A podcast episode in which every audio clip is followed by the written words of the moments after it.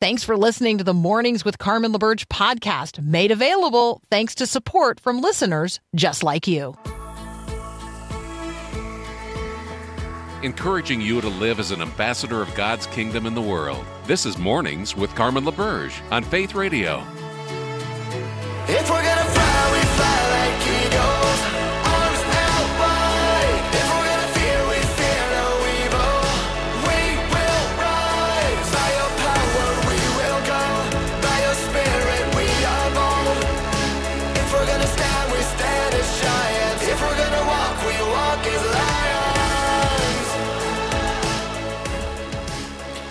The end is near.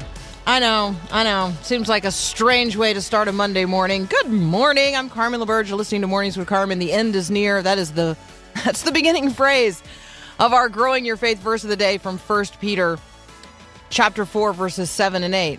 The end of the world is coming soon. That is Peter's broadcast announcement. The end is near. He then goes on to say, "Therefore, be earnest and disciplined in your prayers." Now, let's just pause there for a second. Are you earnest and disciplined in your prayers? Have you even thought about those two words applying to your prayer life? Earnest and disciplined? It's a good conversation to have with yourself today. Um, Peter goes on, most important of all, continue to show deep love for each other. For love covers a multitude of sins. I want to spend most of our time here um, in, in this part of our conversation today, just on that very last part. What does it mean for love to cover a multitude of sins? I think it's important to remember to whom Peter is speaking here. So this is Christians about their relationships with other Christians. Continue to show deep love for each other. Peter is talking here to Christians about their relationships with other Christians. And so, what does it look like, first of all, to show deep love for each other? That's the starting point. And then to continue to show deep love for each other. Um, for love, because love covers a multitude of sins. What does that mean? Um, certainly, you and I are not one another's sin covering. like, no chance, no way, no how. So, what is Peter talking about? Um, in light of the fact that time is short, the end of the world is coming soon. In light of the fact that time is short, no matter how long life persists, it's still short um, extremely short by compared to eternity. So, um, so what does it look like to live in these days? You know, time is short. Time to declare the gospel is short. Time to demonstrate um, the kingdom of heaven in the midst of the kingdoms of the earth. That our opportunity to do that is short, short lived. So we're going to be earnest and disciplined in our prayers. We are going to pray in a disciplined way, and we're going to do so earnestly. And we're going to continue to show deep love for each other. For love covers a multitude of sins. So, whose love is it that covers sin? And you say to yourself, well, that one is easy Jesus. What does it mean for sin to even need a covering? Well, left exposed, the wages of sin is death. And so we have to have a covering. We need somebody to cover that charge. Think here for a moment about a cover charge. There's a place that you want to enter, um, and it's got a cover charge. Well, who's going to pay that? The cover charge is what you pay to gain access to an event or a person or a party. The cover charge is what has to be paid in order for you to get in. So when a benefactor says, Hey, I've got you covered, they're saying, I will pay the fee for you to get in. So your sin is covered. You have a covering. You're not, your your sin is no longer exposed. You are no longer exposed in your sin if, in fact, you are in Christ. Without Christ, your sin is not covered. And that's uh, the truth of the gospel. When Peter says the end is near, pray earnestly um, and in a disciplined way. And then when he talks about the sin covering, he's he's wrapping up the gospel message in just a few couple of verses, a few short verses. So, love, specifically the love of God in Christ Jesus, the love that we call grace, that's the cover. The wages of sin is death, and all have sinned and fallen short of the glory of God. But God, in His love, has covered it. He's got you covered. It's all covered in his love, poured out in the person and the work, the death, the resurrection of Jesus Christ. So if you are in Christ, you are covered by Christ's love. All your sins, the multitude of them, covered. And then you, in turn, me in turn, we in turn, as agents of Christ's grace in the world today, as ministers of his reconciling love, as conduits and representatives of the love of God to others, well, his love flowing through you, his love flowing through me, works in the same way. Those who are covered in Christ, we love differently than the world loves. We do not only those only love those who love us, we love those who sin against us. Who does that sound like? Well, that sounds like Jesus. Well, that's the point. his love has covered the multitude of your sins, and in turn, his love flowing through you covers the multitude of sins that abound in and between us as Christians in the world today.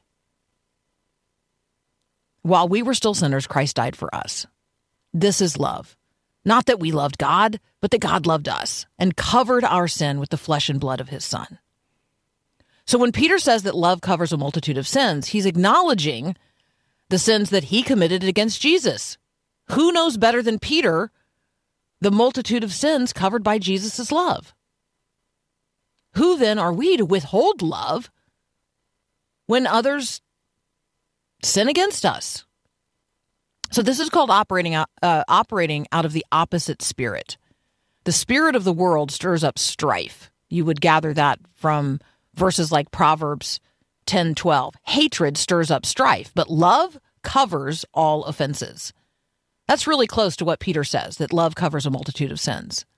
So the contrast is between hatred and love. Hatred stirs up, love covers. Um, hatred stirs up strife. It looks for and points out and amplifies and posts and mocks as many of a person's flaws as possible. You know how that feels. You know what, what it looks like. You know when you've done it. The stirring up of, of negative things. Love does the opposite. Love draws attention away from the one whose sin has been exposed. Love covers the woman caught in adultery by writing in the sand. Love covers sin. Hatred stirs it up. There are hundreds of things that people say and do that are offensive, selfish, prideful, off color. And they need to be dealt with, but quietly, kindly, privately. Maybe that's what Paul is getting at in Galatians 6 1, where he says, Brothers, if anyone is caught in any transgression, then you who are spiritual should restore him in a spirit of gentleness. Keep watch on yourself, lest you too be tempted to sin. So, don't blow a trumpet or post a person's transgressions all over social media. Do your best to bring about repentance quietly, personally.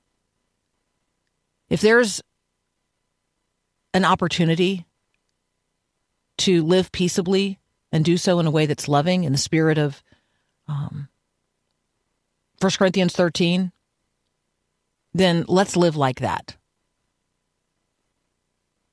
We also see this covering work in Colossians chapter 3, where Paul says to believers, Bear with one another.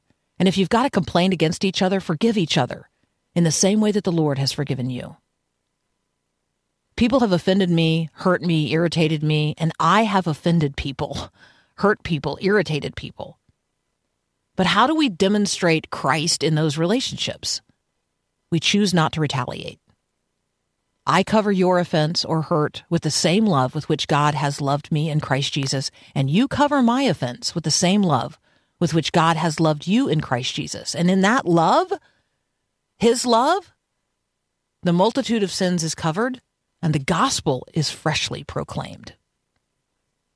We're going to talk next with our friend Dave Buehring from Lionshare about the importance of thankfulness and gratitude for our spiritual formation. This is the month of Thanksgiving, so let's be talking about giving thanks. You're listening to Mornings with Carmen.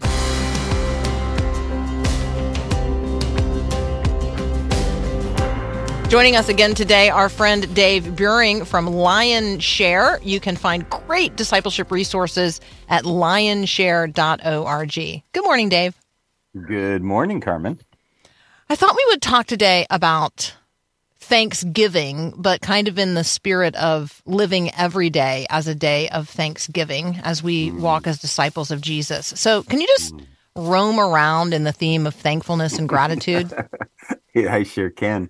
So, you know, it's there's a couple of portions of scriptures for me. I, I like in Psalm 100, I'll enter his gates with thanksgiving.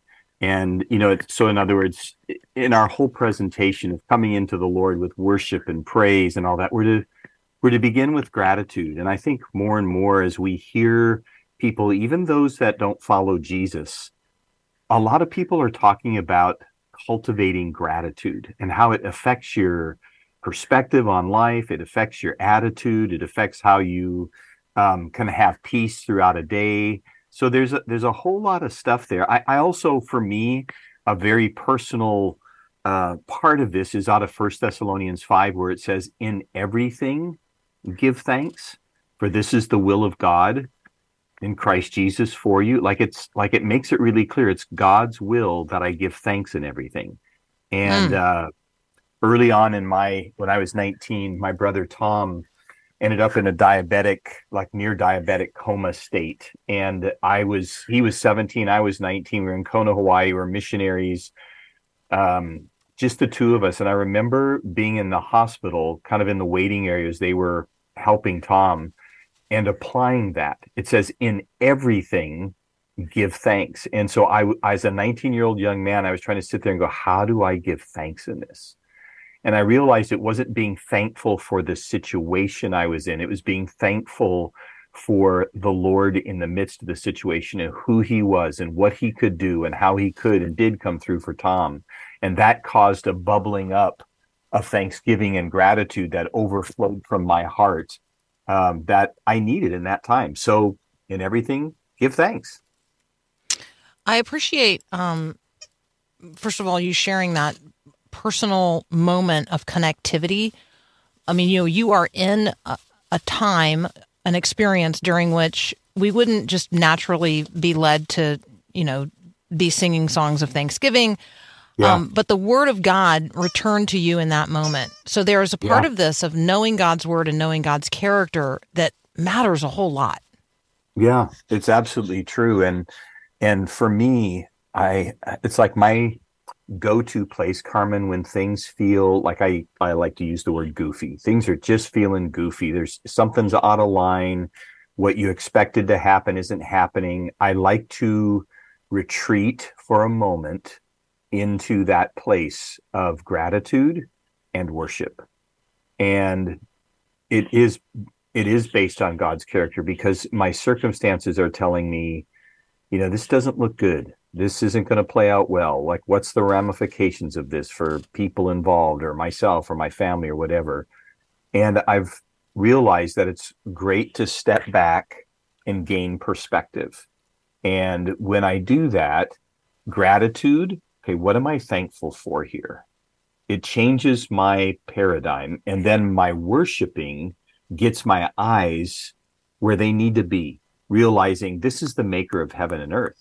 This is the one who, with a snap of a finger, can move on my behalf. This is the one who's got surprises up his sleeves that I didn't even think about. And it levels the playing field for me to be able to step into those kind of moments. That's so good. Um, Psalm 100, which you made reference to. Shout for joy to the Lord, all the earth. Worship the Lord with gladness. Come before him with joyful songs of thanksgiving. Like, right? That's the thanksgiving part. Know that the Lord is is God. It is he who made us and we are his. We are his people, the sheep of his pasture.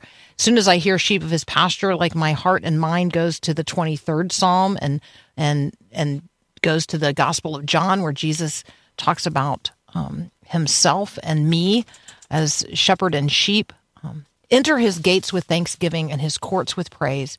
Give thanks to him and praise his name, for the Lord is good and his love endures forever. His faithfulness continues through all generations.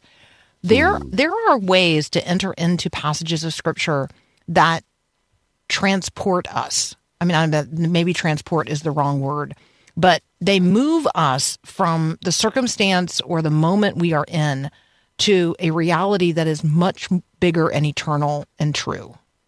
hmm Yeah, that's exactly right. And and it's you know it's that elisha story right where the servant walks out the door and he sees them surrounded by you know the military. And he goes back in he's freaking out. And elisha says hey lord would you open up his eyes so he can see? And when he goes and looks again he sees surrounding them tens of thousands of chariots of fire. And it's that mm.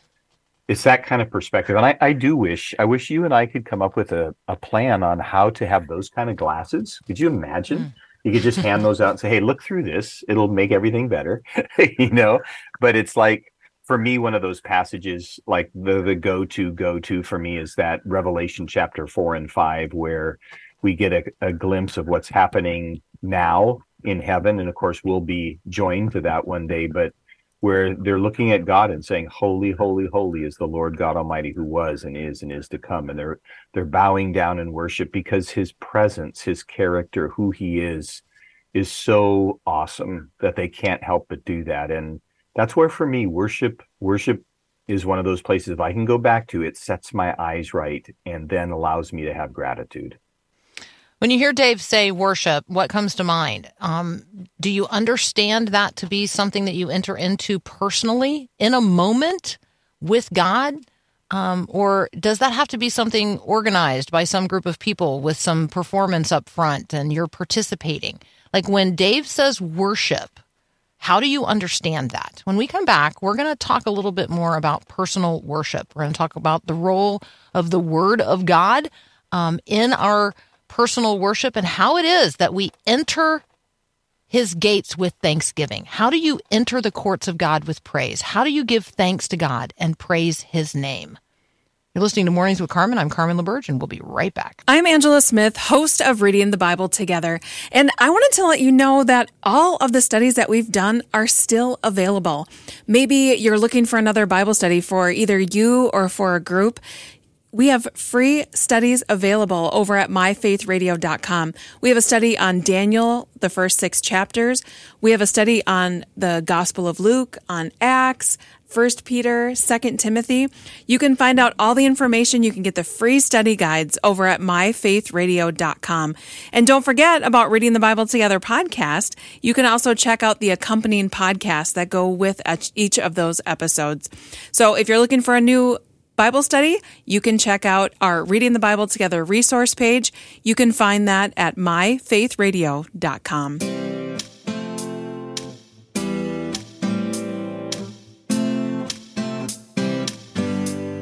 Continuing our conversation with our friend Dave Buehring from Lionshare, our our theme today is Thanksgiving or having a heart of gratitude and living responsively to the reality of each and every day, each and every moment, giving thanks to God for He is good. His steadfast love endures forever.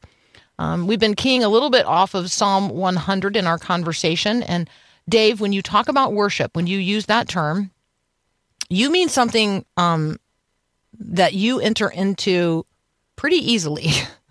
It's not, you're not waiting around for 11 a.m. on Sunday morning for some scheduled event at some particular place.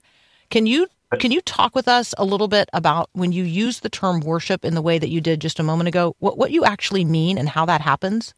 Yes, but I will tell you that I tease our worship teams on Sunday morning. Like if I'm coming up to speak, it's my turn to speak, and they've just finished an awesome time of worship. I always tease them and say, "Hey, could you guys just kind of quietly come into my bedroom around 5:30 in the morning and kind of help me start my day ah! with you know so so they have said to me beware. So that's right beware. well, that's the beauty of radio. That that yeah, right there is the beauty right. of radio. Yes. That's exactly right. That's right. Yeah for me carmen worship um it's one of those places that and i still you know i'm not an expert on this at all but i still try to turn my heart towards worship and I want to be able to know that I can do it fairly quickly because of the life that you know we live. There's challenges there's unexpected things that come our way and worship is is at its core it's really our love expressions to God. It's it's not me waiting around for somebody to organize something or, or I need somebody that can play the guitar or the keyboard. It's it's it's an attitude of heart and it is driven for me by the character of God. And, you know, I realize like this is just being really kind of simple with it, but do I really need to be dependent on somebody to get my heart in a place to worship God when I just wake up every day knowing the blood of Jesus has been shed for me on the cross? Therefore, I'm his son. I'm spending eternity with him, and I get the privilege of representing him and his kingdom on earth. Like, do I really need other motivation? And and it causes me to, when I pause to think about that, my answer is no. I, I don't need somebody to jumpstart my worship. What he's done for me, if I just pause to consider that, that's enough. And and you know, to be honest, Carmen, part of it for me, like being real practical, I um I have on my iPhone on my iPad in my iTunes account, I have um, three different sets of worship that each probably has 20 ish to 25 songs. One is called Worship Intimacy, where it's more songs that let me have tender worship with God. There's Worship Celebration, which is more if I just need, okay, I need to just kind of get out of this funk and get into a place of worshiping. And then I've got Worship Warfare so if I'm dealing with hard stuff, it lets me hear songs that reminds me of his greatness and how he, you know, he is our warrior. And and so I can stick my headsets on and I know, you know, if you got 20, 25 songs, you're you're good for about an hour and a half if you need to, you know.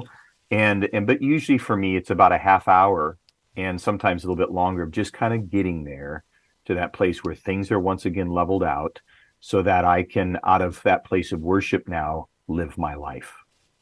The role of music um, is significant. So we've talked a little bit about the role of scripture. We've talked about the role um, of just the attitude of the heart. So getting myself in a posture related to God and gaining, seeking His perspective on what is happening and anchoring myself in particular passages of scripture.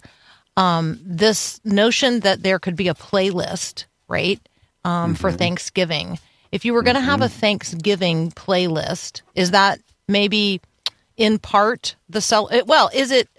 Could you derive songs from all of these? The intimacy, the celebration, yes. and the warfare playlist yes, in the in sure. the Thanksgiving? Yeah, yeah, for sure. Because it's like you know, there's just certain songs that kind of set your heart. You know, I I like I go back to one of a. It's a really old one, but give thanks with a grateful heart. Amen. You know that that is that is huge. Um, you know, but yeah, there's a lot, and I like a lot of the current songs too that that have good sound biblical theology to it that lifts us to where you know where we need to be. And so, yeah, I, I I've not done it this way, but I would think if you go into some of those places where you're getting your music and you type in, you know, giving thanks or Thanksgiving or those kinds of things, I bet you there'd be a whole lot of songs I just go, oh yeah, I forgot that that's in the chorus, you know. So yeah, but the songs that I have absolutely, and they and they always steer you towards awe. They steer you towards bubbling up with gratitude for things that I didn't deserve, but yet He's given me, and you know that perspective change shifts heart attitudes for me. So, um, I, Thanksgiving is uh, uh, is a delightful time to gather with other people. Um, we are a pie buffet family. Um, mm. There may be a mm. buffet of other things, but there's there's a pie buffet, and so you can put little pieces of paper. This is an idea for everybody. This is super simple because you can do a slice of pie. This is the slice of pie opportunity. So you just little pie shaped pieces of paper, scatter them around, um, put some put some markers out there, and what you are inviting people to do on that slice of pie is to write down the name of a Thanksgiving, um, either a verse. Actually, they can write down a Thanksgiving verse or a Thanksgiving song, um, a mm. song that they want to sing. And then you actually create a pie, right? Put the little pie pieces together and make a pie. And as one of your Thanksgiving activities, you know, actually have people pull a slice of the pie and just do that together. Like pull it mm. up on YouTube and play the song or, um, or have somebody open the Bible and read the verse um, because it gives us an opportunity to talk about Thanksgiving and put Thanksgiving in the context of who God is and who we are in relationship to Him, as opposed to just going around the circle and everybody saying they're thankful for their health, which we are all thankful for, but sometimes like we need a little nudge to get um, to get the conversation maybe in the in the right spirit and maybe in the right perspective. Mm-hmm. Yeah, that's really good, and I think when you think about people in your life that you're thankful for, a good way to consider that is to say, what would what would my life be without them in it?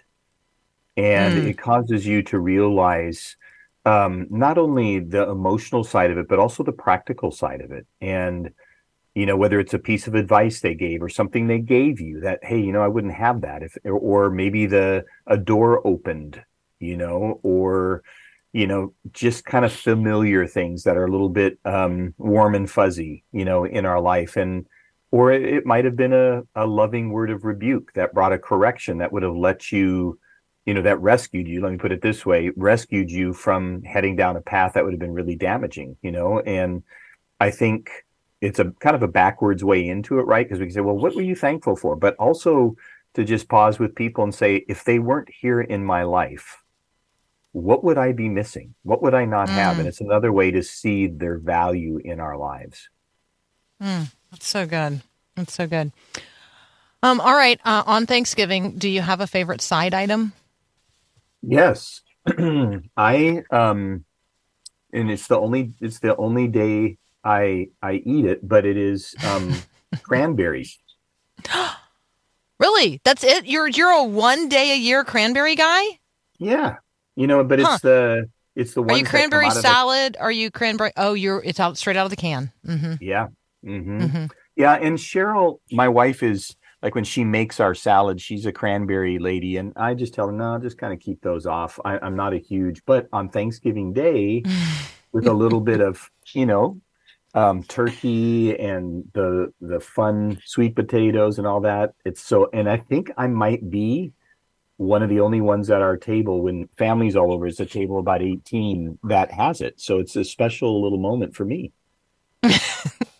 It's a whole can of cranberry just for you. Yeah, well, I don't quite go that hog wild, but I do have a couple slices and but the big the big thing I like on Thanksgiving is so Cheryl makes a awesome Dutch apple pie. And so Mm. that's she makes it kind of from scratch and goes and it's her thing. And so I'm looking forward to that. That is awesome. That is awesome. Well, thank you so much for reflecting with us today on Thanksgiving. Thank you for giving us the you know the notion of like these anchor passages, these glimpses, passages of scripture that um, make us mindful of who God is and His presence, His character, His goodness, um, His ways. Thank you for um, the idea of a playlist. That's just beautiful. Um, yeah, and um, and and bless you. We are grateful for you. We give thanks to God for you this day. Thank you. And I'm thankful for you. That's our friend Dave Buehring. Uh, you can find wonderful discipleship resources at lionshare.org. All right, what conversations are you trying to avoid these days?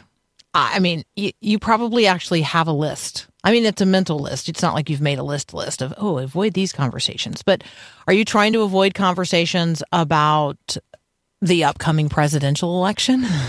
Are you trying to avoid conversations about ballot measures on topics like, I don't know, marijuana or abortion? Are you trying to avoid conversations about what's being taught in public schools or who can use the girls' bathroom? What conversations are you actively trying to avoid? And then, like, Thanksgiving is coming. You're going to be sitting down at table fellowship with people who have other viewpoints on these things. So, would Jesus avoid these conversations? Would Jesus avoid those people? We are all about Jesus, and Jesus is all about the conversations that people are avoiding. Avoiding with God, avoiding with themselves, avoiding with one another. So just consider all the conversations that Jesus had that we might try to avoid. Jesus had conversations about taxes, sex, money, family, and everything else under heaven. Jesus cares about all of it. So we're going to talk with our friend Adam Carrington up next with a cu- about a couple of conversations that, well, some of us have probably been trying to avoid. That's up next here on Mornings with Carmen.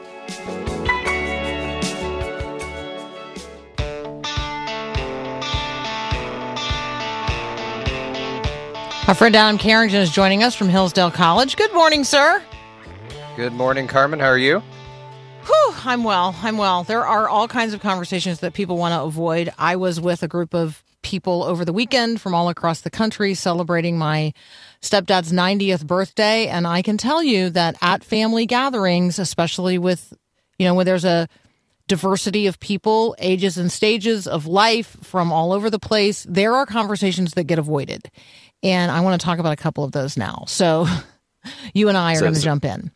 So to make me the most popular person on the airwaves Yes. uh, right Yes. now, uh, A- Uh, I- absolutely.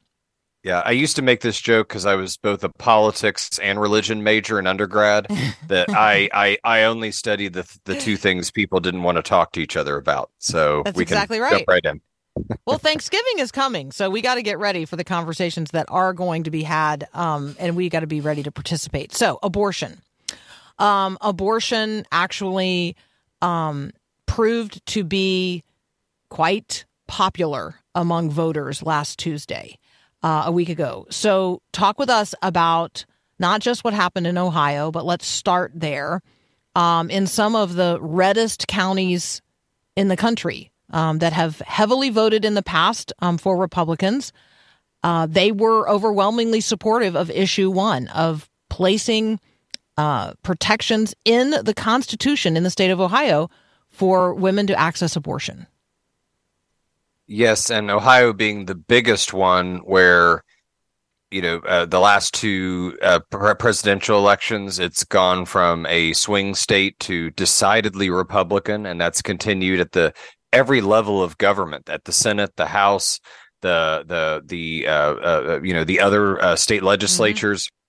Yet it uh, the this ballot initiative to basically amend the the the, the state constitution to mimic Roe and Casey uh, to kind of re- reinstate them won by double digits by around 12 13 points so yes uh, so so and, and I think that shows um uh, you know uh, one I think a messaging problem for the pro-life movement. I've written a little bit about this. I think we got very good at convincing judges to uh, go our way in legal arguments, but that's not the same as convincing regular voters of the importance of life and how to protect life, or having the shrewdness of knowing how far you can go right now in a particular state or a particular part of the country to achieve pro-life legislation. Um, and I think the, the the deeper thing this is showing, and yes, you could expand this out to um, uh, the Democratic governor of Kentucky winning re-election, very much running on abortion. Uh, Virginia, the um, uh, uh, the Republican governor uh, Youngkin not being able to get a Republican majority in the state legislature when he campaigned on a 15-week abortion ban. I, I think it shows that there is been 50 to 60 years of broader cultural revolution in how we see uh, the unborn, how we see our um, our our sexual lives, uh, and and and what we think are owed to, about them, and that just overturning one Supreme Court decision, as momentous as it was, didn't undo that 50, 60 years of of cultural distortion, really cultural uh, uh, ingraining of, of of of sin and and and of uh, not having the the proper uh, view of justice toward what we owe to each other. And so I think that uh, these defeats uh, have been things that are are needing to make the pro life movement both see. Um, some changes in rhetoric, potentially some changes in strategy, but also just see this as yet another uphill battle that was won in the courts and now needs to be won in a different way uh, uh, in, in in the culture as well. Adam, do do cultures like ours and maybe our culture specifically, like once something has become a part of our lives, do we ever go back? Like, I mean, I and I was, you know, this. I feel like there's a, an, you know, always a liberalizing trend in terms of um, the the choices people make or the access that they want. I guess I'm thinking here about the effort in the United States of America related to alcohol. Like at some point, there was an effort to sort of go back, um, and that that didn't ultimately work. Right. And I think that, uh, and obviously there's been parallels between abortion and slavery made, which did end, although uh, in in a a cataclysmic way with a with a civil war. So I'm not claiming that's the great precedent to look to for for for, for growth or change. Um, you did have the civil rights movement, which certainly had some violence around it, especially done to people who were pushing for those reforms. Uh, that was a change.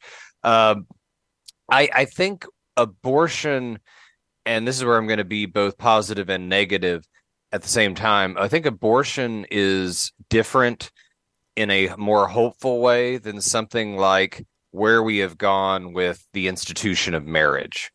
Um, where I think you, as you said, this liberalizing tendency, or I would call it a, a greater and greater emphasis on uh, the autonomous morality of the individual, the individual having a kind of autonomous morality uh, that is not subject to God or society or other people. Um, I, I think uh, uh that's re- right now, absent a kind of revival, is really going to be hard to undo. But abortion, I think, is more hopeful because you can make a, a, quote unquote liberal argument about it. Uh, and that is the dignity and and and rights uh, and and life of another human being. Whereas I think the others, while I, I, I think are, are a problem and, and and and and not right, um, it's harder in our culture and society to make that argument. But I think the exposing of what abortion is is a little easier because even in our strive for individual autonomy and liberty, you can make an argument like that for the unborn child as well. So uh, that is one where I think it could be undone in a way where I'm much less hopeful about some other cultural and social changes because of some of the things you were saying. You can make the argument, you can show the pictures. Obviously, at 15 weeks, we have a fully formed human being, very, very small, but totally fully formed and recognizable as a human being. That is true before 15 weeks. Um, I'm, I think that what happened in Virginia is probably of as great uh, of significance as anything else that happened of late, um, because it is this clear indication that people don't want a 15 week ban. They don't. So I don't know that there is a line. Like, I don't know that there is a willingness to say there's ever a point where, you know, we're going to say, no, no, that's a recognizable human being, and that recognizable human being has rights of their own. Instead, we do seem to have this. I, I think that you're um, you're pointing to a greater and greater emphasis on autonomous morality. That is excellent, excellent language. I have written it down. I'm going to repeat it. I don't, I don't think that once this autonomous morality has been achieved in some area, marijuana use, euthanasia, abortion, marriage definition, um, use of, of drugs or alcohol, like once a person has determined, no, this is you know, this is quote unquote my right. They they do have this sense that they've been freed from the authority of God, and they don't want laws in, in our land that restrict them in ways they don't want to be restricted. That that is a um, that is a chaotic moral soup. Yep, and and I think of two things from the Bible um, where you, you get to the complaint in the book of Judges repeatedly that everyone did what was right in their own eyes and that that becomes a kind of moral and societal chaos. And I think a thing we need to keep in mind with discussing this issue is that it's not merely therefore intellectual. Uh, mm. If you go to Romans one, that's the other point, place I wanted to look to. I, I look to where Paul says some of the sin problems that he's seeing around him and in culture and in society is not a problem of knowledge about God, it's not that they mm. don't know God exists; it's that they don't like it. uh, they they suppress and reject it, and reject what comes with it, which is uh, obedience to and living a life uh, uh, in in loving relationship to God and others in that light. And um, I think as we are trying to sort of stir and reawaken consciences, we need to be aware that yes, there is a part of us that will look at something and get all the evidence the other way and still say no uh, I want something different. And I think awakening consciences, not just giving convincing intellectual arguments, is going to have to be part of this. And I think uh, prayer is going to have to be part of this because I think you're right that this is playing into a natural, a natural post fall human desire for self and for um, uh, uh, and for s- selfish gain, even at the expense of others. Mm. And I think that um, a, a kind of moral and ultimately the moral has to be spiritual awakening is the thing we have to most pray for. And that is, it's no coincidence that the abolitionist movement, uh, the temperance movement, the civil rights movement ultimately were had had had had Christians, the church, at the center of the people making that those kind of arguments. That's no coincidence, and I don't think would be any coincidence today if this effort ends up being successful as those were. That's that's good. That's good parallel. All right, we're going to take a very brief break. When we come back, uh, we're going to have another uh, conversation that some people have been trying to avoid, and that's the conversation about um, third party movements or independent runs for uh, the presidency. We are in a presidential election cycle. You've been avoiding talking about it. I've been avoiding talking about it, but you know we can't avoid it forever. Uh, it's going to come up. This is actually the last Thanksgiving um, before the next presidential election, and so yeah, it's going to come up. So we got to be prepared to talk about it. What are third parties good for? That's up next here on Mornings with Carmen. As iron sharpens iron, so one person sharpens another. Hi, I'm Carmen LaBerge, host of Mornings with Carmen. Time together as people of faith is so important, and together we can make a positive impact. So Faith Radio is ready to hit the road. Would your community be a good fit for a Faith Radio live event full of encouragement and togetherness that we can spur each other on toward love and good deeds? Nominate your community for a live Faith Radio event at myfaithradio.com, and I hope to get to see you soon. Hey, we're talking with our friend Dr. Adam Carrington from Hillsdale College. Um, Adam, here are three quick um, notes of interest related to the upcoming presidential election. Centrist Democrat Dean Phillips is running against current President Joe Biden for the Democratic nomination. Um, uh, RFK um, Jr. So Robert Kennedy Jr. is running in the Democrat was running in the Democratic primary, now running as an independent. He is polling higher than any independent or third party candidate in a generation. So he's interesting. Joe Manchin, Senator Joe Manchin, not running for reelection in West Virginia, announced that he is going on a quote listening tour to see if the middle can be mobilized. He is a part of a third party effort called No Labels. Uh, Jill Stein running Green, you know, all kinds of third party runs. What are third parties good for? Uh, I will say what they could potentially be good for uh, that is unlikely, and then what they have been good for mostly that I think is mostly useful or, or can be useful regularly.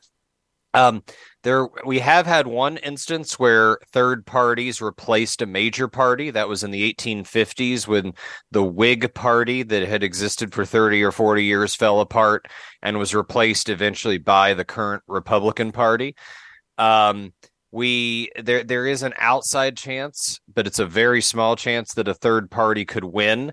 And i think the closest that ever came was uh, actually ross perot in 1992 if he had not dropped out and then gotten back in like he did i think he was the closest to anyone actually winning as a third party. But those are so few and far between that they're not the most expected.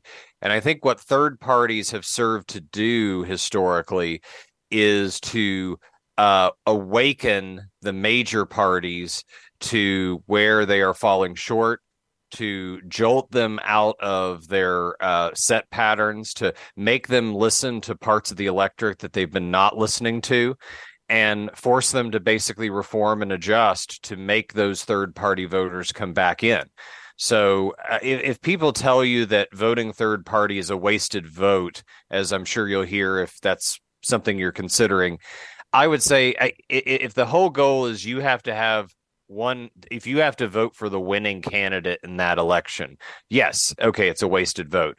But historically, what third parties have helped to do is to long term make the major parties wake up and be better versions of themselves and people voting for third parties have been the kind of wake up call that's that's that's caused that to happen at certain points in the past uh, that I uh, that I, I and so therefore I think that's what they're good for um, I don't think uh, that our entire system is really set up in a way to make it so that third parties can regularly be successful. Uh, I think we just have a system that, for all sorts of reasons, is is is geared toward a, a two two party system. Yeah, I think that's accurate. I think um, I, I think they will be disruptive. I don't know that they will be. Um, successful in their in their campaign. Um, but it's definitely an interesting part of the conversation, and I think for those of us who um, see see good on um, on both sides of the aisle and see bad on both sides of the aisle, um, and are exhausted, part of maybe what we would call the exhausted middle. It's at least an opportunity to bring forward a conversation with other people to say, well, okay, here here are some things that I like about what this person is saying and the way that they're saying it. So um, we got to leave it right there. As always, Adam, thank you so much for joining us. We appreciate your perspective.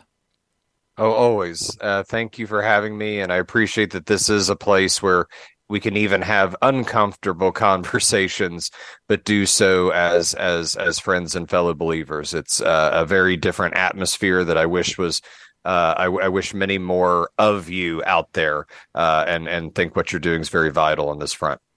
You're so kind. I have a um, I have a homework assignment for you, Professor. Sure, so, sure, I'll take one. New Jersey's former governor Jim McGreevey um, is now re-entering politics. Some of us are old enough to remember when he bowed out. Um, I just feel like the landscape on the on the sexuality and marriage conversation has changed so dramatically in that period of time that he makes an interesting case study. So there you go. I'm passing that off to you. And I remember that I episode very vividly. I just had some flashbacks. Yep. Exactly. Yep. Exactly. Well, there you go. Some homework. All right. That's our friend, Dr. Adam Carrington from Hillsdale College. Um, we are almost out of time during hour one of Mornings with Carmen, but here's the good news. There's another hour that we get to spend together. So, um, here are a couple of um, snacks to keep you chewing um, in the in the interim in between. Um, do you remember Dr. Ruth? I mean, do you remember her? Do you remember Dr. Ruth? Dr. Ruth has a new assignment. We're going to talk about that. We're also going to catch up with the former pastor of the Gaza Baptist Church. Pastor uh, Hanna Massad is going to be back to give us an update on Gaza and how our Christian brothers and sisters are faring in the midst of an ongoing war. And then Head, shoulders, knees and toes, knees and toes. Head, shoulders, knees and toes, knees and toes. Eyes and ears and mouth and nose. Head, shoulders, knees and toes. We're going to learn to pray for our kids from head to toe. That's up next in the next hour of Mornings with Carmen.